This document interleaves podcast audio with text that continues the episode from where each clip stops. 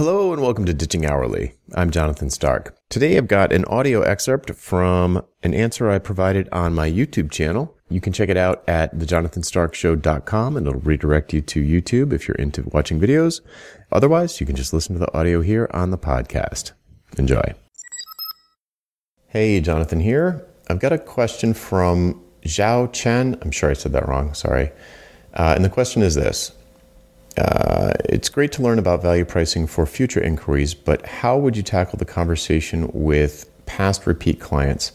Next time they have a project for me, how would you approach it? Or are we simply stuck in the old ways when it comes to past clients? I have a few clients that I'd like to build long term relationships with, so I wouldn't want to try, ditch, try ditching them and finding new clients. Okay, so what the question asker is getting at here is my, I've said all the, I say all the time, it's really hard to convert hourly uh, old clients for whom you billed hourly over to value price clients. It's just hard. They don't see you in the right way. The kind, kind of conversations that you need to have with them are different than what you probably have been having. Uh, but, and so usually what I say is, well, just let those clients peter out and find new clients, attract new clients who you can start fresh with. It's like, you know, it, it, it's almost easier. It's usually easier, I think, to just start a fresh new relationship than trying to get out of the friend zone with an old client and turn into like a romantic relationship. It's very hard to change the way they think about you, which is what they have to do to switch into a value model. Okay, but here are some tactics that you can try if you really want to keep working with older with these sort of existing clients uh, who are used to paying you by the hour. I don't love all of these ideas, but these are some things you can do. First thing is you could have them buy blocks of hours in advance, where at least what you're doing there is getting the money up front and not having to bill in arrears for your time. So you get a slight time value of money benefit from that. And you, you get away from onesie, twosie types of things where they're like, they call you for an hour this week and you don't hear from them for a while and they call you for an hour in the next week. It forces them to kind of wait until they've got, you know, maybe 50 hours of work like built up and they can buy this chunk of hours you blast through it and you know that's i don't again i don't love this but it's something that you can do to kind of convert the people uh, these these clients especially if the, you've got a lot of like ongoing maintenancey kind of work. Uh, another thing you can do is uh, I suppose it depends on the kind of client, but you could put them on sort of a support and maintenance sort of thing where it's X amount of dollars per month and they can have up to X issues and you know and it doesn't roll over. It's like a, it's a it's an insurance policy. Um, if we don't hear from you, you know, if you don't have any bugs this month, then we'll do some maintenance stuff and try and use up the time. But you know, basically, you get this recurring income from them. You're sort of on speed dial, so if they do have an emergency, they can get you, and you can have a particular response time.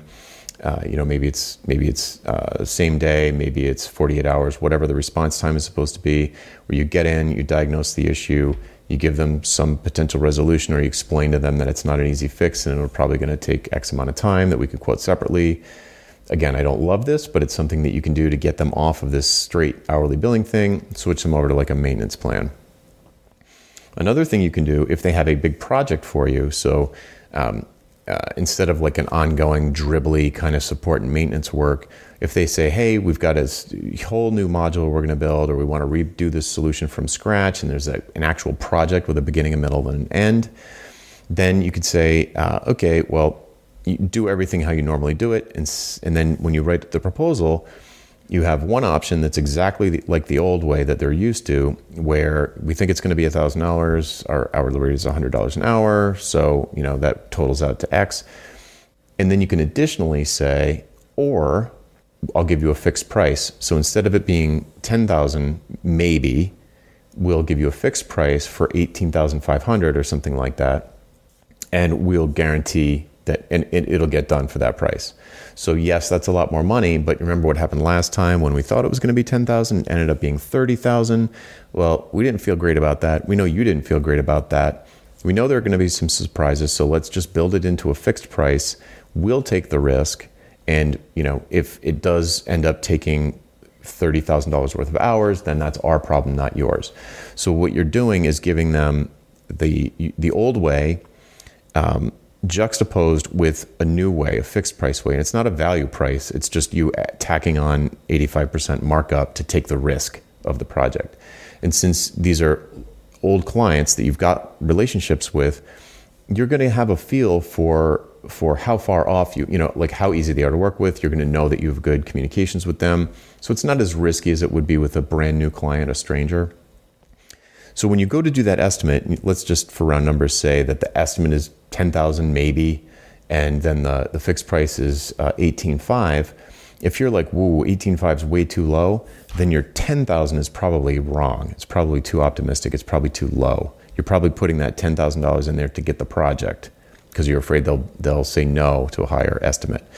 So what you should do is pick a fixed price that you'd be comfortable with and then calculate a number that's like the, uh, I don't know how to say it backwards. Like calculate a number, uh, an estimate for which the fixed price is 85% more. If that makes sense. My math, sorry, that was a mess. The idea is that you want the two, the estimate and the fixed price to differ by 85% or very close to it. Uh, and if and if the if the fixed price feels too low, it feels too risky, then your estimate's too low. So raise your estimate so that it the the fixed price is 85% higher. Other than that, I would say that um, I'm trying to think of any other ways to sort of separate time from money from old clients. I don't I can't think of any other ones. So uh, the first one was to sell blocks of hours uh, and not sell onesie twosies. Uh, the next one was to um, do what did I say? Oh, yeah, support and maintenance if it's a dribbly kind of work. And then this last one is to offer two different, to, to offer a fixed price alongside an estimate to kind of reveal to them the risk that they're taking with an estimate and how it would probably be better for everyone if they paid a little extra for you to take on the risk so they know their budget's not going to get blown. Okay, hopefully that's helpful. I'm Jonathan Stark. If you have a question for me, you can hashtag Ask Jonathan on Twitter, LinkedIn, or YouTube, and we'll get back to you as soon as we can. Bye. Would you like to learn how to get paid what you're worth? How about selling your expertise and not your labor? We work through all of this together in the pricing seminar. Pre registration starts soon, and you can sign up to be among the first to know when early bird pricing is announced at thepricingseminar.com. That URL again is thepricingseminar.com. Hope to see you there. Hey, Jonathan again. Do you have questions about how to improve your business? Things like value pricing your work instead of billing for your time, or positioning yourself as the go to person in your space, or maybe productizing your services so you never have to have another awkward sales call or spend hours writing another custom proposal. Book a one on one coaching call with me and get answers to these questions and others in the time it takes you to get ready for work in the morning. Best of all, you're covered by my 100% satisfaction guarantee. If at the end of the call you don't feel like it was worth it, just say the word and I'll refund your purchase in full. To book your one-on-one coaching call, go to jonathanstark.com slash call, C-A-L-L. That URL again is jonathanstark.com slash call. Hope to see you there.